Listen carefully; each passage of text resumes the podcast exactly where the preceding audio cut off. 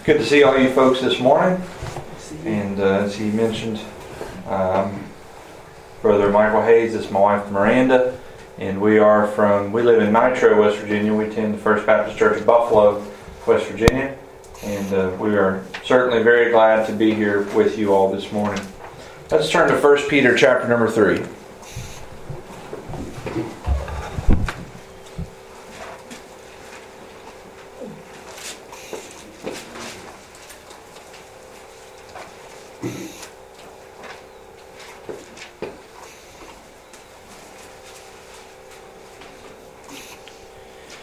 First Peter chapter number 3, and I'm going to begin reading in verse number 8. We're going to read down through verse number 18.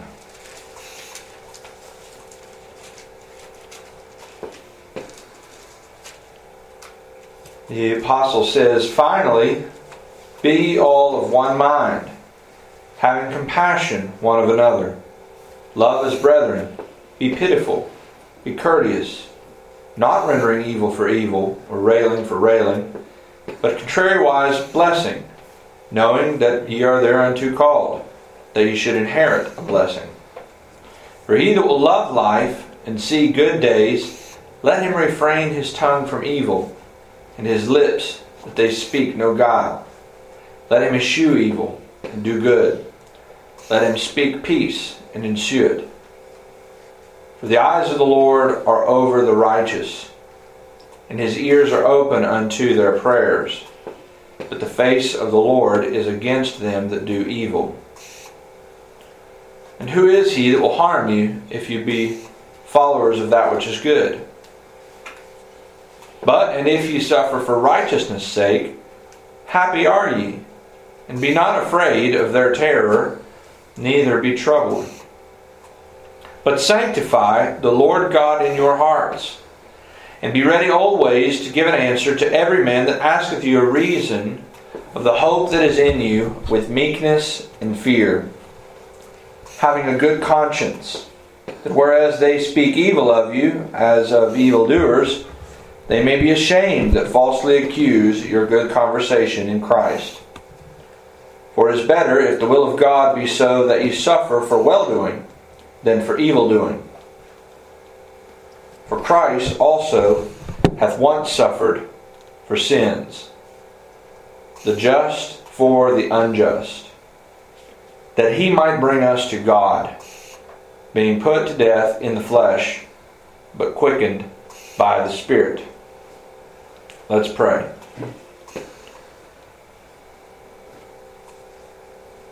Lord, as we come before you this morning, we ask that you would help us. We cannot help ourselves, Lord, and things that we ask are so far beyond our capabilities. And we cast ourselves upon you in this hour. And Lord, we ask, we plead with you that you would be magnified and that the Son of God, the name of the Lord Jesus Christ, would be lifted high and that the Holy Spirit would be pleased to minister within the hearts of all who hear the Word of God this morning. Lord, let us be challenged and conformed to the image of the Lord Jesus Christ, and let those who are estranged from you, Lord, be brought to conviction that they may see their need for the great grace of God. Please help us to lift high the gospel banner, Lord, and see that you would draw sinners to yourself. We ask, Lord, these things that you may receive glory to yourself, and we ask them for your sake. We ask them in Jesus' name. Amen. The text that we've taken here this morning, the Apostle Peter has written this first letter as what is often referred to as a general epistle. And so this is written to saints who are scattered abroad, and this letter is was probably copied and distributed very widely. And what we find in it is a lot of very general and practical truths for the practicing Christian. And in the portion of Scripture that we've read here this morning, he's dealing primarily with an exhortation to believers in suffering afflictions. He's exhorting them to suffer well. Uh, he's teaching them that they are to suffer not in complaint and in grumbling and in uh, and agonizing and accusing of God, but rather that they would suffer with meekness, and that they would suffer in humility, and that they would suffer with knowledge and understanding of the power and sovereignty of God and control in all things. That the Lord, who is God, is orchestrating all things after the divine counsel of His will for our good and for His glory, as Paul would remind us in Romans chapter number 8. In verse number 18, the apostle here will give us the supreme example of suffering in that of the Lord Jesus Christ, in his own wounds and in his own stripes and the cross that he bore that he did for us. And so let's look at the exhortation of Peter, and I, and I want us to begin here in um, verse number 12. And he has given his exhortation uh, that we would throughout verses 8 through 11 that we would be of unity in our mind and in our spirit and in our desires and efforts toward the kingdom of God, and that we would not repay evil for evil, but that we would, as the Lord Jesus taught, uh, we would repay the evil with well doing, with good things, and that those who would despitefully use us, that we would pray for them, that those who would slander us, that we would bless them. And it is absolutely and entirely contrary to the nature of man in his heart. Because the natural man in his heart has a desire always to get even. He wants his pound of flesh. He's done wrong, and so he feels he must settle the score. He must even things. He must do what is necessary to uh, level the ground again, and so that he will not find himself uh, in a state where he feels defeated. But what the gospel teaches us is it comes to us in the power of the Spirit of God, teaching us that just about everything that is natural to our rebellious and sinful nature that we inherit from our first father Adam is contrary to what God desires of man. That's the entire point of the what is commonly referred to as the Beatitudes or the Sermon on the Mount, those first 10 verses or so. And what we find in 1 Peter is he, in the spirit of the truth that Jesus preaches, is giving us these same truths and teaching us that we are called to inherit a blessing ourselves so that we should bless others regardless of how we are taken advantage of or wrongly accused or treated or despised or persecuted and he gives the, he makes a statement in verse 10 For he that will love life and see good days, let him refrain his tongue from evil and his lips that they speak no guile. And it is so very possible for a person to complain their life away. To spend their entire life complaining about their situation and their plight and the providence of God in their life, rather than, as we examined uh, briefly this morning, being thankful and giving thanks in all things, understanding that what the Lord does, He does well. And so the apostle here gives us more practical instruction. Verse 11 Let him eschew evil and do good, let him speak peace and ensue it. For the eyes of the Lord are over the righteous, and his, and his ears are open unto their prayers. But the face of the Lord is against them that do evil. I'll pause for just a moment and reflect on some great truths throughout the Word of God in verse number 12, because oftentimes the question will arise, especially throughout the book of Psalms why is it that the wicked prosper? Why is it that those who steal and cheat and do evil and do things that are unseemly and unwholesome, why is it that they seem to be blessed? while it is the righteous who have the hurdles to jump over, the obstacles in their way, the setbacks, and the things that seem to frustrate them and um, spoil their plans constantly, the psalmist will ask himself that uh, over and over throughout the Psalms. And I believe that it, it's, it's a question, really, when a person comes to faith in Christ that is sort of ingrained in them. And it's part of breaking the nature, breaking that thinking of our old nature, that equates material and temporal blessings with the hand of God. This is the folly of the modern day prosperity gospel. That if you're blessed of God, that you'll be healthy, that you'll be happy all the time, and that you'll be blessed, and that you'll have money, and that you'll have riches, and that you'll have these things. When in fact, everything that the New Testament teaches us about Christianity is contrary to that entire idea. When disciples came, uh, when, when seekers came to the Lord Jesus Christ, endeavoring to follow him, Jesus' message was not, well, you you sure picked a good day because you're you're getting ready to get your pockets filled and your belly full, and now we're going to put some new raiment on you and all these things. No, he said the foxes have holes and the birds have nests, but the Son of Man hath not where to lay his head. I don't even have a place to go, he said. And we know that there are many tests and things, and uh, I, I don't really want to say a vetting process, but the Lord Jesus makes very clear these qualifications of discipleship to these men, and many of them, what do they do? They turn away. They turn away. They count the cost, and they turn away.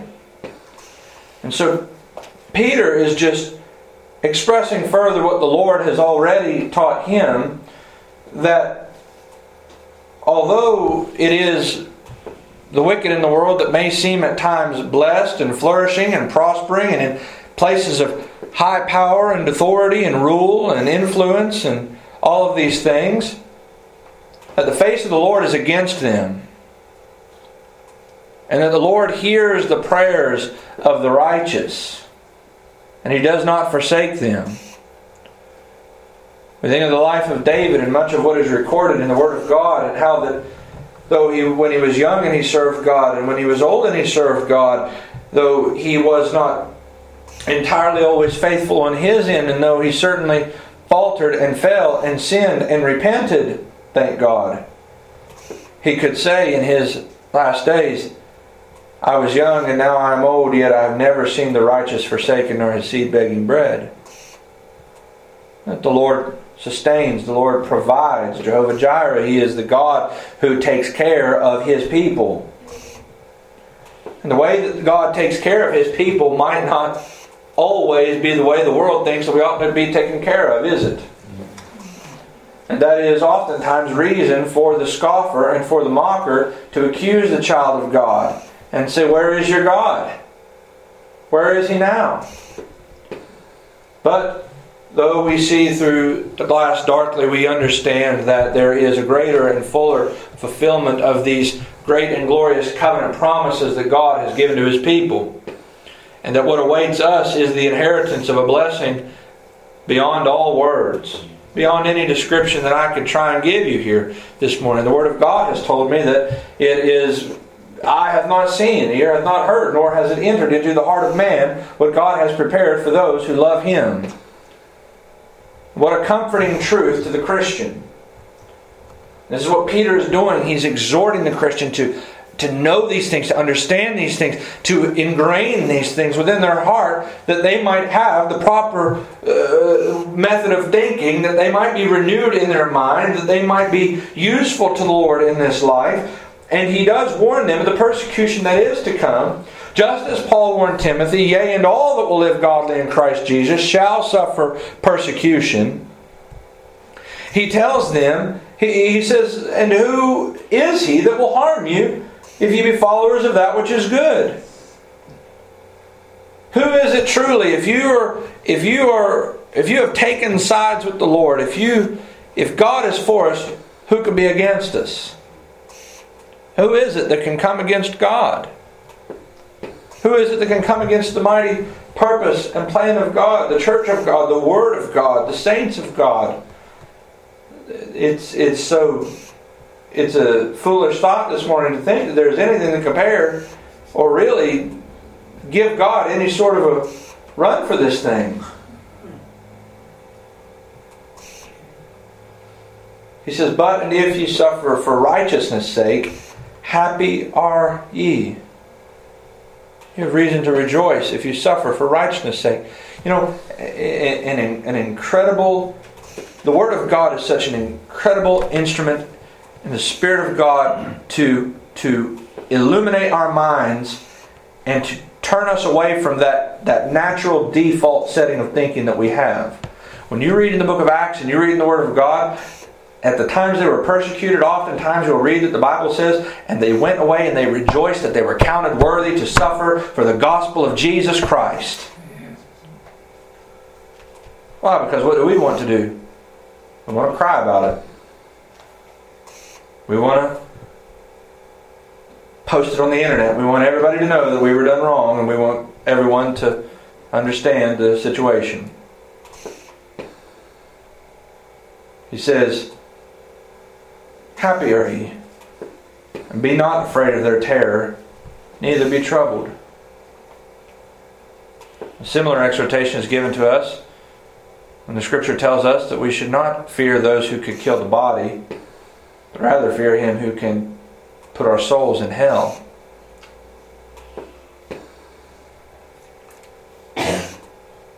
He continues on, but sanctify the Lord God in your hearts and be ready always to give an answer to every man that asketh you a reason of the hope that is in you with a meekness and fear. When the Christian obeys God and walks in the light as He is in the light, that is something that cannot be suppressed. That, that, that is a light that cannot be put under a bushel. That is a city set on a hill that cannot be hidden that is something that the world sees and they recognize that that is abnormal. They recognize that that is different. They, they recognize that that is, that is not the norm. And the Lord is glorified. And the door is open for the great gospel message. Whereas before, someone may not have had ears to hear what you have to say to them. They wouldn't take that gospel tract. They wouldn't they wouldn't take the time to listen. They've, they've all heard it before. They don't want anything else to do with it. But when they see the Christian be a Christian, their heart is smitten. They begin to see the reality of a life changing gospel. The effectiveness of our witness really directly it, correlates with the life that we live. If we don't live the gospel, the gospel we preach will have no effectiveness. He says in 16, and he's exhorting the Christians still, having a good conscience. Whereas they speak evil of you, as of evildoers, they may be ashamed that falsely accuse your good conversation in Christ. For it is better if the will of God, if the will of God be so that you suffer for well doing than for evil doing. And there is much suffering that a man can endure in his lifetime as a result of the consequence as a consequence of the decisions that he has made. And though he may claim to be suffering for righteousness' sake, the Lord knows all things. The Lord is a discerner of all the thoughts and the intents of our heart and sees and knows and understands the situations and all the circumstances that surround them. And so we are to walk before the Lord in holiness and in purity with a conscience that is clean before the Lord that we may be able to suffer righteously. That we may be able to suffer with without having our communion with God broken, rather strengthened and when we bring reproach upon ourselves, and when we bring uh, the the quenching of the spirit upon ourselves, it is a terrible thing. When that fellowship is impaired, when that when that sense of the wonder and majesty and thankfulness and glory of God is is damaged. It is a terrible thing, and we ought to be certain that when we suffer, we are not suffering at the hand of our own consequences and for our own actions, but that we are suffering for righteousness' sake. And this is Peter's practical exhortation. He leads us eh, to the supreme example of the suffering Savior in verse number 18. Remember now, we're talking about suffering for righteousness' sake. For Christ also hath once suffered for sins, the just for the unjust, that he might bring us to God, being put to death in the flesh, but quickened by the Spirit. What we have in verse number 18 is one of the clearest, picturesque gospel scriptures in all of the Bible. Such clear gospel teaching. And my desire this morning is to examine verse number 18 um, and the gospel truths that God relays to us. Peter said, For Christ also hath once suffered for sins. This this morning is what we will call the purchase of the gospel. The purchase of the gospel. For Christ also hath once suffered for sins. That statement alone, bare as it is, begs the question how could he who was without sin, how could he who was sinless suffer for our sins? Suffer for sins. This is what the scripture says. He had once suffered for sins. We know that sin is a transgression, crossing of a boundary, a perversion of that which is right and holy and pure, and an encroachment upon the holy standard that God has in and of Himself for fellowship with Him. And so it is when we transgress the divine law of God, it is when we fail to meet uh, the standard of righteousness that God has required of those who will fellowship with Him. And so, any time at any given moment that we fail to love the Lord God our heart with all of our heart, soul, mind, and strength uh, and spirit, we are sinning. That's an awful big problem for you and I, is it not?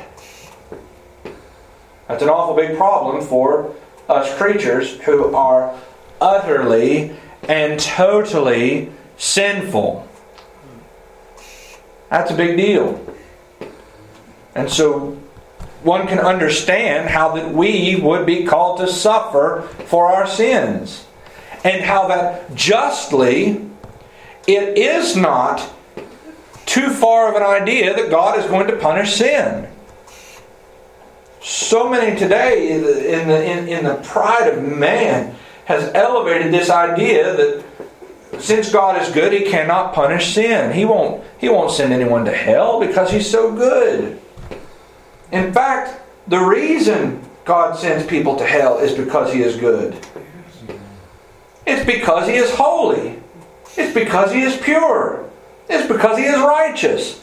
And because he is holy and he is pure and he is righteous, he must rightly and justly condemn sin and transgression of his divine law and character.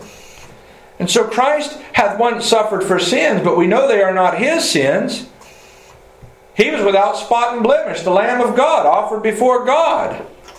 No, no sin. There was no guile found in his mouth. There was no false accusation. There was no deceitful deed or cross thought or lustful passion or prideful uh, imagination, but rather everything that he ever did was perfectly in step with the divine will of the Holy Heavenly Father. He did so in the power of the Spirit and lived this life that we live on this earth for 33 and a half years without ever sinning. And so when Jesus suffered and died the death of a sinner, he was numbered with the transgressors. He was hung upon the cross with thieves and malefactors and those worthy of capital punishment. What does this mean that Christ once suffered for sins? And the next phrase in the, in the scripture teaches us, it gives us our answer. For he hath once hath also once suffered for sins, the just for the unjust. The grand theme throughout all of Scripture is yet again further revealed to us in this text of the substitutionary atonement of the Lord Jesus Christ. Means he took someone else's place. He took the sinner's place upon the cross. Christ also hath once suffered for sins the just for the unjust. This teaches us the substitutionary nature of his sufferings, that it was not for his sins that he died. Though he was condemned at the hands of Pilate, though they laid every charge you could think against him, they called him a blasphemer. They called him a liar. They called him a lunatic. They, they called him a devil. When the Lord Jesus Christ went to the cross, he did so without any sin of himself. Perfectly pure and spotless. But he went to bear the sins of all who would believe. Mark chapter number 10 and verse number 45 in the verse that seems to give us the entire theme of the book of Mark it teaches us, For the Son of Man came uh, not to be ministered unto, but to minister and to give his life a ransom for many. He gave his life for others. He gave his life for sinners. And this is the purchase of the gospel. In the book of Hebrews, the grand theme is the supremacy of the Lord Jesus Christ. It's that Christ is superior to the old system. And that the new covenant, founded upon better promises in the shed blood of the Lord Jesus Christ, by the body and blood of Christ, broken and bled for us, there is established a new and better covenant. And that this man, the Lord Jesus Christ, is better than Moses. And He's better than the law.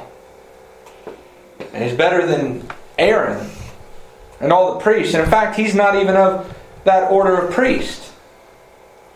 He's from the order of Melchizedek, a, a priestly order that supersedes the Aaronic priesthood.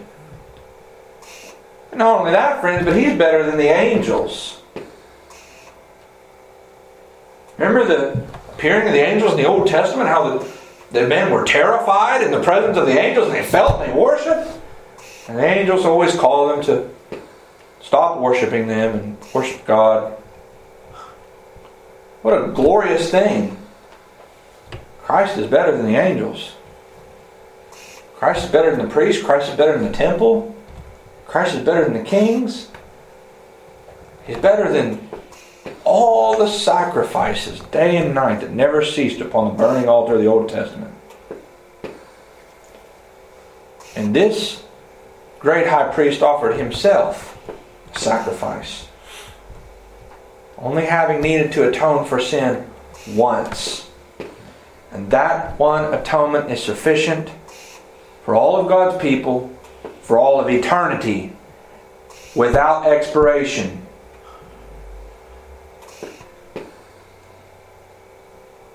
Want you to understand as a, as a man under the old covenant, as the head of your home, when you brought those bulls and you brought those goats and you brought those doves, you you confess your sin and your priest ritualistically does the things that he's required to do in act of obedience and holiness unto God, you know you're going to have to come back.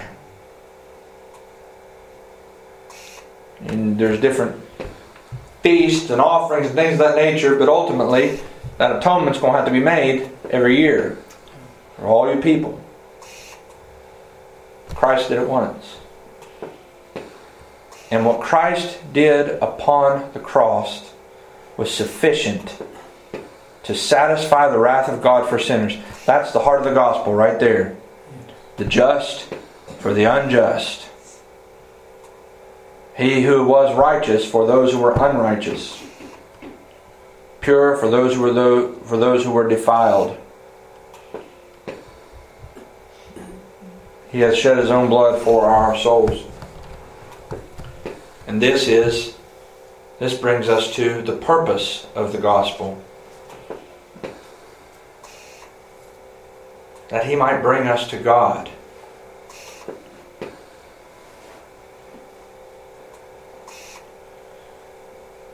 Great travesty of our day, and I would even be specific to you folks here today in the region where you live, in this place in North Carolina, and really throughout the great majority of the American South, is the idea, is this this idea of evangelism that is far removed from the Bible and that appeals to the carnality of man rather than humbling him.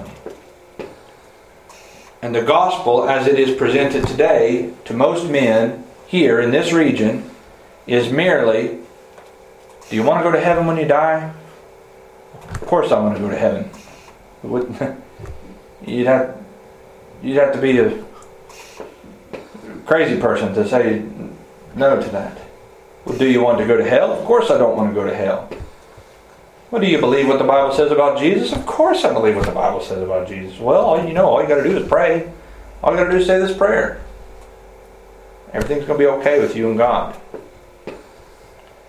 And that person walks away with yet another shroud of false assurance draped over them.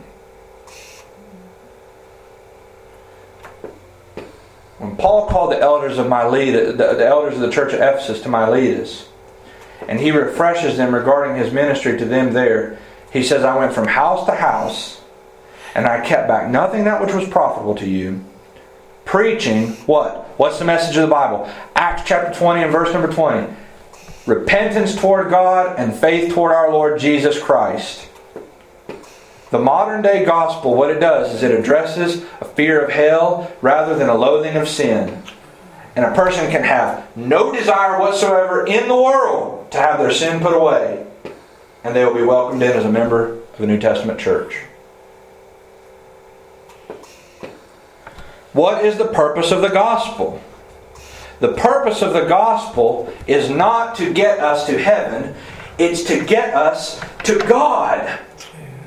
If you're missing God, you're missing the gospel. If your idea of heaven is exactly the same as it would be if God were not there, then I fear that you have been deceived this morning. heaven is a benefactor of the gospel. Heaven is a benefit of the gospel. The gospel is about taking what has been and desecrated and ruined and forfeited by the sinful pride and arrogance of man and restoring it to fellowship with God's with, with man's creator. That's what the gospel is about. It's about uniting man to God through the sacrifice of the Lord Jesus Christ. This is the purpose of the gospel. Christ gives a new heart to the believer, a heart that pants after God as the deer pants after the water brooks, that desires holiness, that desires communion with Him, that desires truth, that desires the salvation of those who are lost and others around Him. It's, a, it's an entirely life changing thing. We examined it this morning when we looked at our survey of saving faith that, that if any man be in Christ, he is a new creature. Behold, all things are passed, old things are passed away, and all things are become new. Everything changes when a man is in Christ. And yet, so many will deceive those who have had no change there's no change in their relationship with sin. There's no change in their relationship with the Word of God. There's no change in their relationship with other believers in the community of faith that God has given them. And yet, a man, and it's not my job or any other preacher on this planet's job to look at you and give you assurance of your salvation. A man will look at them and tell them, Peace, peace. Remember Jeremiah's lament? Remember Jeremiah's burden in the Old Testament? He said these false prophets, they whisper peace, peace, when there is no peace. And what, how do they do this? What do they use? They use temporal material blessings. They say, the temple of the Lord, the temple of the Lord, the temple of the Lord. We have all these things. We have the temple, we have the system, we have the sacrifices. We're doing everything God told us to do. Rolfe Barnard used to say, Many a people will tumble over into hell off of a church pew with a prayer on their lips and a Bible in their hand. I'm not here to ask you this morning if you're a member of the Spring Lake Baptist Church. I'm here to ask you if you are vitally united to the Lord Jesus Christ, if you are in Him, if He is in you, if you've been brought to commune with Him, if you've truly put and placed your faith alone upon Him for salvation, or if you're trusting in anything else. The purpose of the gospel is to bring us to God. Samuel Rutherford, the Scottish Puritan, said, I would just as soon go to eternity in the flames of hell if that is where Jesus Christ was than to go to a heaven where he was absent.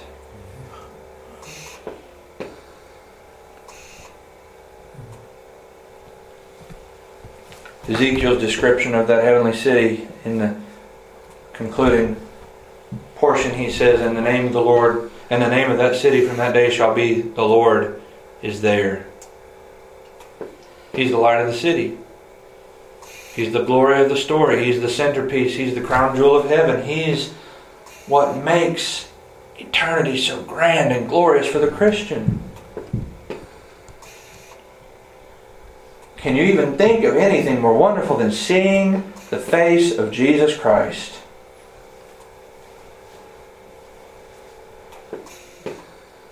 God has done this for us in the gospel. He has paved the way to communion and fellowship with Him, to be united with Him in His own blood, laid down His own life for us.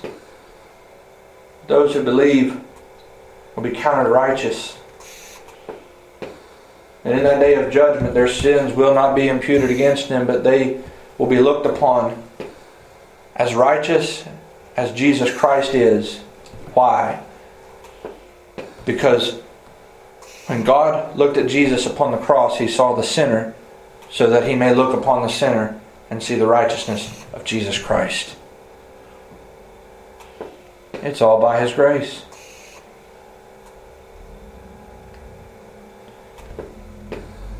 And lastly, we see the perfection of the gospel. How's this done? How is our salvation accomplished? Christ also hath once suffered for sins, the just for the unjust, that he might bring us to God. How did he do this? How did it happen? How did God accomplish salvation for his people? Being put to death in the flesh, but quickened by the Spirit. The death and resurrection of the Lord Jesus Christ is our great hope. We don't, we don't put hope in an experience we had. We don't put hope in the persuasion of another earthly man to tell us something. We put our hope in the finished work of Jesus Christ alone. And we partake of the Lord's table and we take of the bread of the cup and we remember these things and we do these things. We are just further testifying that what we have done is put our faith in the finished work of Jesus Christ alone.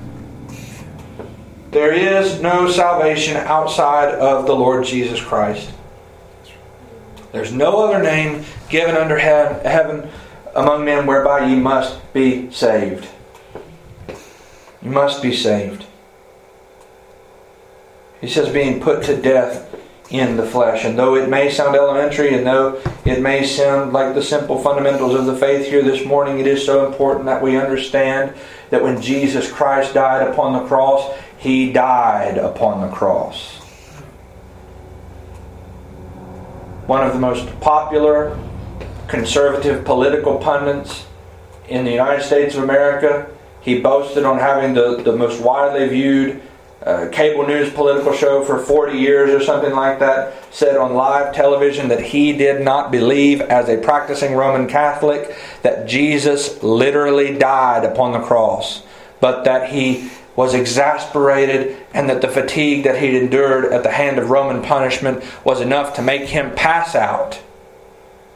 And that being laid in a tomb, when he was taken from the tomb three days later, he was resuscitated, he was uh, invigorated, he was sort of nourished back to health.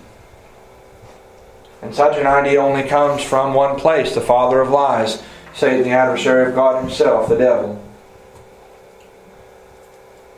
Because when Jesus died for sin, he died. And the great, glorious hope of the Christian is the fact that he rose from the dead. That though he died, he is alive. And he makes intercession for us. He says, by, but quickened by the Spirit. May we remember this morning the suffering and the passion of the Lord Jesus Christ in his death for sinners. And may we have hope in his resurrection. He told a grieving Martha who wept, If you'd only been here four days ago, Lazarus would still be with us. Jesus tells her that he will be raised, and she says, I know that he'll be raised again in the last day. He brings the truth across to her in such such compassion in a way that she had not seen before. He illuminates the truth to her heart and he tells her, I am the resurrection and the life. Though he was dead, he will live. Though he was dead, he will live. He is the resurrection and the life. In the first chapter of this same epistle that we read from this morning, Peter says, Blessed be the God and Father of our Lord Jesus Christ, which according to his abundant mercy hath begotten us again unto a lively hope. How? By the resurrection of Jesus Christ from the dead. That's our hope. That's what makes a Christian.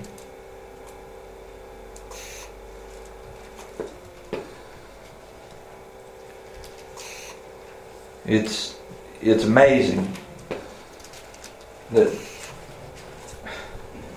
Jesus has done what he has done and that we could ever think that we can improve upon that.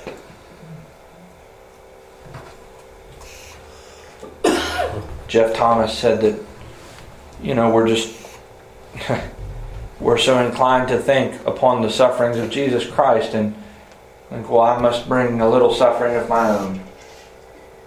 I must bring my profession. I must bring my experience. I must bring my tears. I must bring my good deeds. I must bring the things that I've done. I must bring my knowledge. I must bring my burden. I must bring my sense of guilt. But what we need is to be satisfied in the work of Christ alone. God the Father is satisfied in the work of Christ alone. He is pleased to look upon the sufferings of His only Son and forgive the iniquity of those who put their faith in Him. And listen, I do not believe this morning that what Jesus did upon the cross was merely an attempt but I believe that it was an atonement. And I believe this morning that God will not lose one of his sheep. All that the Father gives to him will come to him. And here's the promise. Here, here, here is where the sovereignty of God and the responsibility of man collide in a way that you and I are, it, it, it's really just too big for our understanding. But God the Father will save his sheep. And all that the Father gives him will come to him. And any man who comes to him in no wise will he cast out. That pretty much qualifies everyone that hears the gospel, doesn't it? And so, what has God called you to do? He has called you to repent of your sin, to turn from your sin, all of it, and to cast yourself upon the Lord Jesus Christ in faith. Believe His gospel, believe in His Son, trust in Him and what He has done for the salvation of your soul. Let loose the, the rotted fruit of Abel's hand and any kind of accolades you can bring along with yourself. And fall down at the foot of the cross. Cry for mercy. The Bible tells us that He will save you. Let's pray. Heavenly Father, we thank you for the gospel. We thank you for the Word of God. We thank you for the truth you've given to us. And Lord, we pray that you would deal as you will in the hearts of men, according to the measure of truth that is given, that in whatever way you see fit, that our lives will glorify you. We ask these things in Jesus' name and for his glory. Amen.